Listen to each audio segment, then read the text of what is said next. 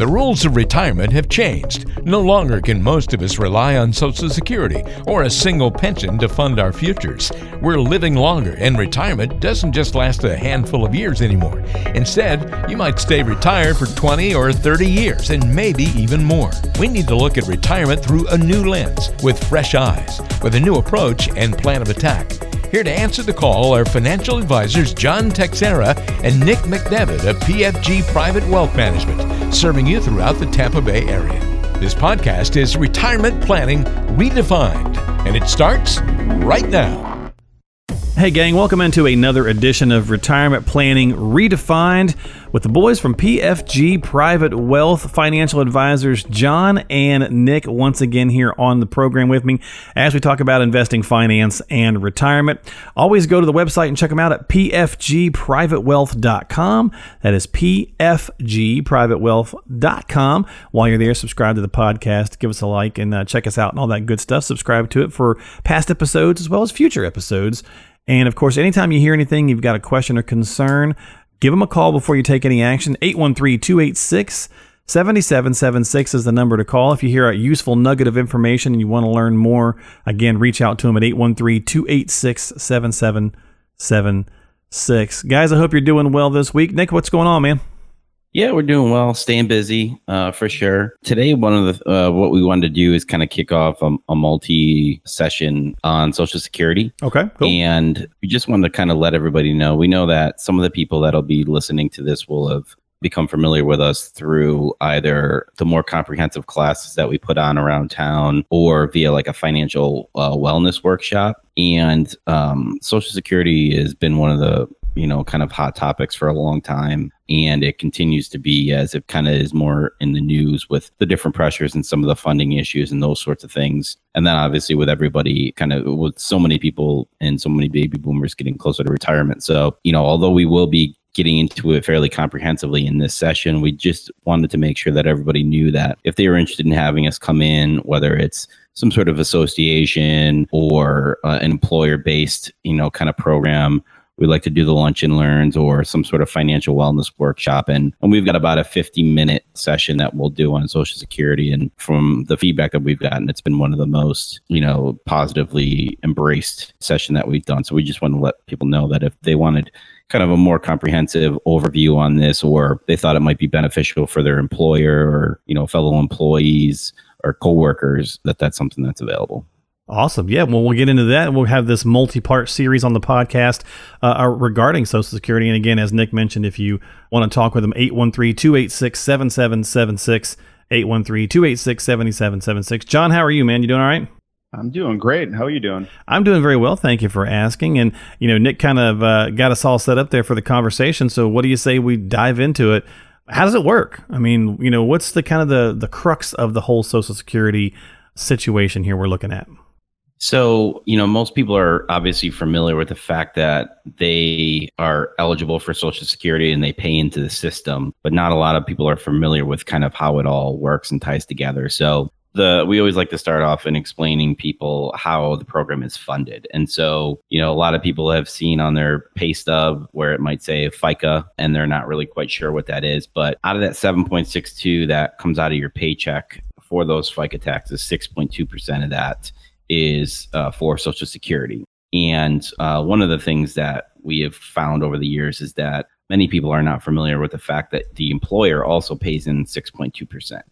So, you know, some people kind of have this idea that the program is fully funded by like the government and really it's fully funded by them and their employer. So, you know, letting them know that about 12.5% of their income each year is going into the program towards them is something that is important for them to understand. And uh, for some of the higher income earners, they may have noticed at a certain point in the year that their paycheck gets a little bit bigger. And usually that's because payroll tax is capped. So people no longer pay in on earnings over. So in 2019, on earnings over $132,900. And as we talk a little bit about some of the things that'll change over time with the program, one of the things that's in the news the most is that cap and removing that cap so that it's similar to Medicare where people will pay on, you know, no matter what their earnings are, they will continue to pay into the system. That cap's actually been going up aggressively. You know, I think a few years ago it was like 112, Nick, and I think now they've jumped it up to 132.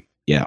Yeah, they've definitely been indexing it up faster than inflation. That's Yeah. for sure. Yeah, and depending on what happens in the elections coming up next year, you know, depending on who gets in, there's conversations that that 6.2 could be raised as well. So if you're still working, so that could go up substantially as well. Um, how, how much can somebody expect, guys? When I'm, I imagine that's a big question that always comes up is what are we looking at? I know you can get your estimates, obviously, from the website. Uh, they don't even send those little papers out anymore. I don't think they used to send them out every year. Then it went to every five years. I'm not sure if they even still do that. They do occasionally, and I'm not sure the exact uh, how often, but I know that from our classes, we're starting to have guests say, yeah, they're getting the statements, but um, it's based off of your earnings record.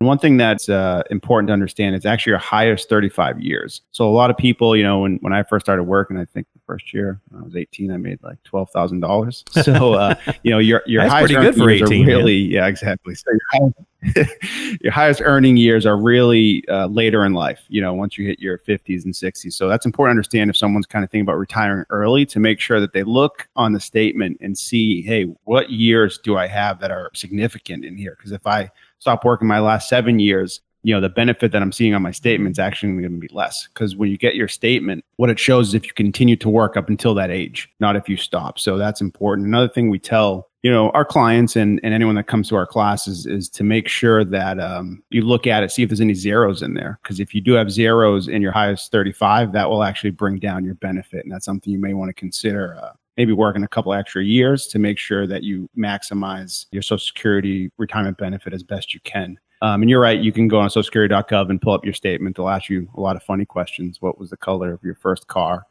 Most likely most people get locked out unfortunately but you know it's good to go check it out if you haven't done that in a while. Yeah, another thing to just make sure that people know from the standpoint of those highest 35 years is that's in relation to the cap.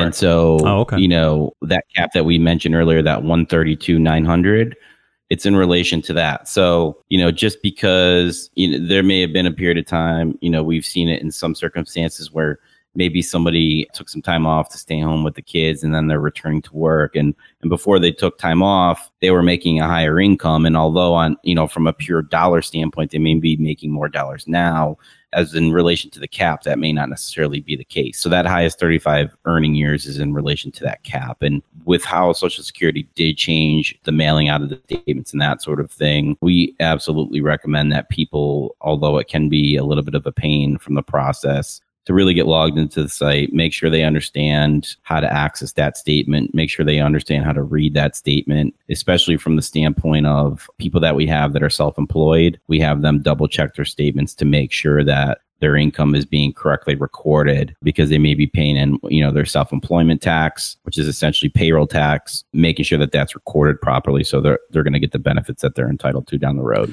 Yeah, now, guys, I've heard through the years that if you see those zeros on there, like John mentioned, that uh, that's not really on the Social Security to fix that. That falls back on you in trying to follow up, possibly with past em- uh, employers. Like if you know you earned something in a given year and you're seeing a zero, is that still how it is? Is that the way that it goes? Do you need to talk with the Social Security office about that, or do you need to track down that past employer? You do need to reach out to them. And Nick's, I believe, grandfather did that, and Nick can kind of share that story. Oh, all right. and this was years ago, so I don't know any details on it. But um, my grandfather was from Cuba, and so he had a natural distrust for the government. And when he was a professor at the University of Rochester, and when he went to retire and file for Social Security, he did not agree with the amount. And due to his non trusting nature, he happened to have every pay stub that he ever had Wow, nice. in the basement. And so he was able to kind of figure that out. So luckily now we have, you know, things that are more electronic and we do have people try to keep some sort of record and haven't had anybody recently deal with that That's in, good. in any sort of deep way, but usually a tax return will help. Um, Yeah. And tax returns are one of the things that we have people we've got a portal for clients and we have them upload those tax returns so that they can be a really good resource down the road in case there's any issues. Well, that's cool. Yeah. I mean, I, am 48 and I think about myself and I think, God, I, if I had to go back and figure out who I worked for when I was 20 and if they, you know, what they owed me or whatever, or what I paid in, uh, I don't know where I'd start. So that was awesome that your grandfather actually kept all that stuff because I know that for a lot of people that would be definitely a challenge. But that's just something I thought about and I wanted to bring that up, get your guys' opinion on that.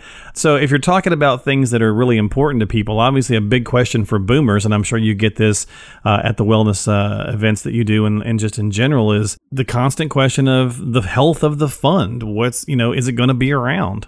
Yeah, that is a hundred percent the main question we get at the workshops and also when we're doing planning for clients. But you know, as it states today, the there's actually a surplus and the the fund is actually growing. There's roughly 2.9 trillion dollars in it, and you, know, you say trillion doesn't really in reality mean much. We have no idea what that actually equates to. it sounds like a lot, you know, but yeah. surplus it is a lot, but the surplus is about uh, three billion a year between money that's coming into it through the payroll taxes and also the interest earned on the balance. You know, just to kind of give some people some numbers because they're always asking.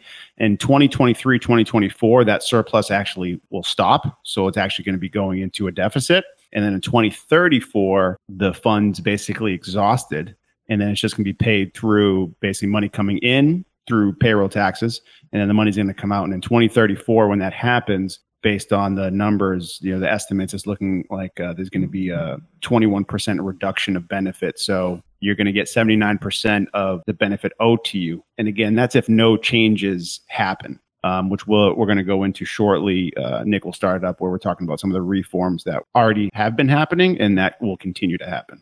Yeah. So, and we do tend to kind of, some of these will probably be repeated throughout the series about Social Security. And earlier I mentioned the increase in max earnings, you know, removing that cap. That's probably one of the lowest hanging fruit from the standpoint of people getting on board with making higher income earners continue to pay into the system. Right now, the earliest retirement age that somebody can collect benefits from is 62. So that's an age, especially with the longevity of people's lives and people just living longer overall. That 62 will probably start to increase. I'm sure people will be grandfathered in a certain age right. or certain you know year of birth and before will be grandfathered in but it seems like that's know, John a, and I like a really yeah that, that seems like the easiest one too for a lot of things right just push it back for people under a certain age like 50 and yep. under or something just push it back yeah, and Social Security, the trickiest thing, and probably one of the biggest reasons that not much has been done with it is because you know, frankly, politicians are worried about not yeah. getting voted back in office. Yeah, so, it's a political poker um, chip for you sure. know, they, they kick the can down the road and try not to tick people off, at least to a certain extent. So, you know, raising that initial retirement age from 62 probably upwards of you know they'll probably ease it in but i wouldn't be surprised if john and i are you know initial retirement age is closer to 65 or higher you know they've talked about doing means testing from the standpoint of if people have a certain amount of income uh, that they wouldn't collect their social security. I think that one will probably be a little bit more difficult because usually that's income focused. And honestly, there's a lot of ways around that. But another thing would be that cost of living adjustment. And that's been tinkered with a little bit really over the last decade as inflation kind of stayed low for a little while and interest rates were really low. But that could be something that they adjust. But realistically, what we think will be the easiest things to do will be to take up on the payroll tax you know, potentially have employers put in a slightly larger percentage than the actual employee. Um, it's something that they can do, increasing that cap or the earning cap or removing the cap in general and bumping back that initial retirement age um, are all things that we think will be a big deal. The other thing could be the really the increases, the percentage increases that Social Security provides for people that defer taking their benefits. So if they wait, you know, any year after full retirement age, there's an 8% increase. And so that's something that'll probably drop as well. So there are the good news is that this is pretty actuarial and really all they have to do is math to figure it out. It's just going to take people being willing, you know, people being the government being willing to make the changes. Yeah, and they've already uh, in 2015 they actually um, closed some of the loopholes, which we've been seeing a lot of uh, in planning some strategies that people were using are going away, which helped the program out. So that's you know they're already doing some things. And the big thing that one of the things Nick talked about was the cost of living adjustments. To me, that's kind of one of the ones we need to keep an eye on because when we're doing planning, it really helps out the plan when you have some type of guaranteed income that actually goes up with inflation. Historically, Social Security has gone up about 2.6%. It's been low over the last five or six years due to inflation, but um, that's actually a pretty nice benefit when you look at what you start with at, let's say, 66 and what you end up with at late age 85. It's a big amount when you look over that 20 year period probably the one people want to fight for the most to maintain from the standpoint of anybody that's likes to be active or have a, a vested interest in the topic that cost of living adjustment's really really important for them Absolutely. Well, let's take that point and segue into uh, an offer for you guys. If you're listening and you want a free maximization strategy and Social Security guide to anyone uh, who emails in, just email john at pfgprivatewealth.com. That's john at pfgprivatewealth.com. Again, to get that free maximization strategy and Social Security guide here on the program. And I think that's going to do it for us this week on the podcast, guys. Really good information to start this week talking about Social Security here on the show. We're going to continue on, as Nick mentioned earlier on, uh, and do kind of a multi part series on this next time here on the program. We're going to talk about integrating Social Security into your retirement plan, making that part of the plan, and some things to look for and think about in regards to that. You've been listening to Retirement Planning Redefined with John and Nick, financial advisors at PF. PFG Private Wealth. Again, that's PFG Private Wealth, and you can find them online at pfgprivatewealth.com and subscribe to the podcast while you're there. Don't forget to email John if you'd like to get that Social Security maximization, or give him a call at 813 286 7776 if you've got some questions uh, about your own Social Security. Get on the horn with them, come in for a consultation and a conversation. 813 286 7776. This has been Retirement Planning Redefined. For John and Nick, I'm Mark, and we'll see you next time.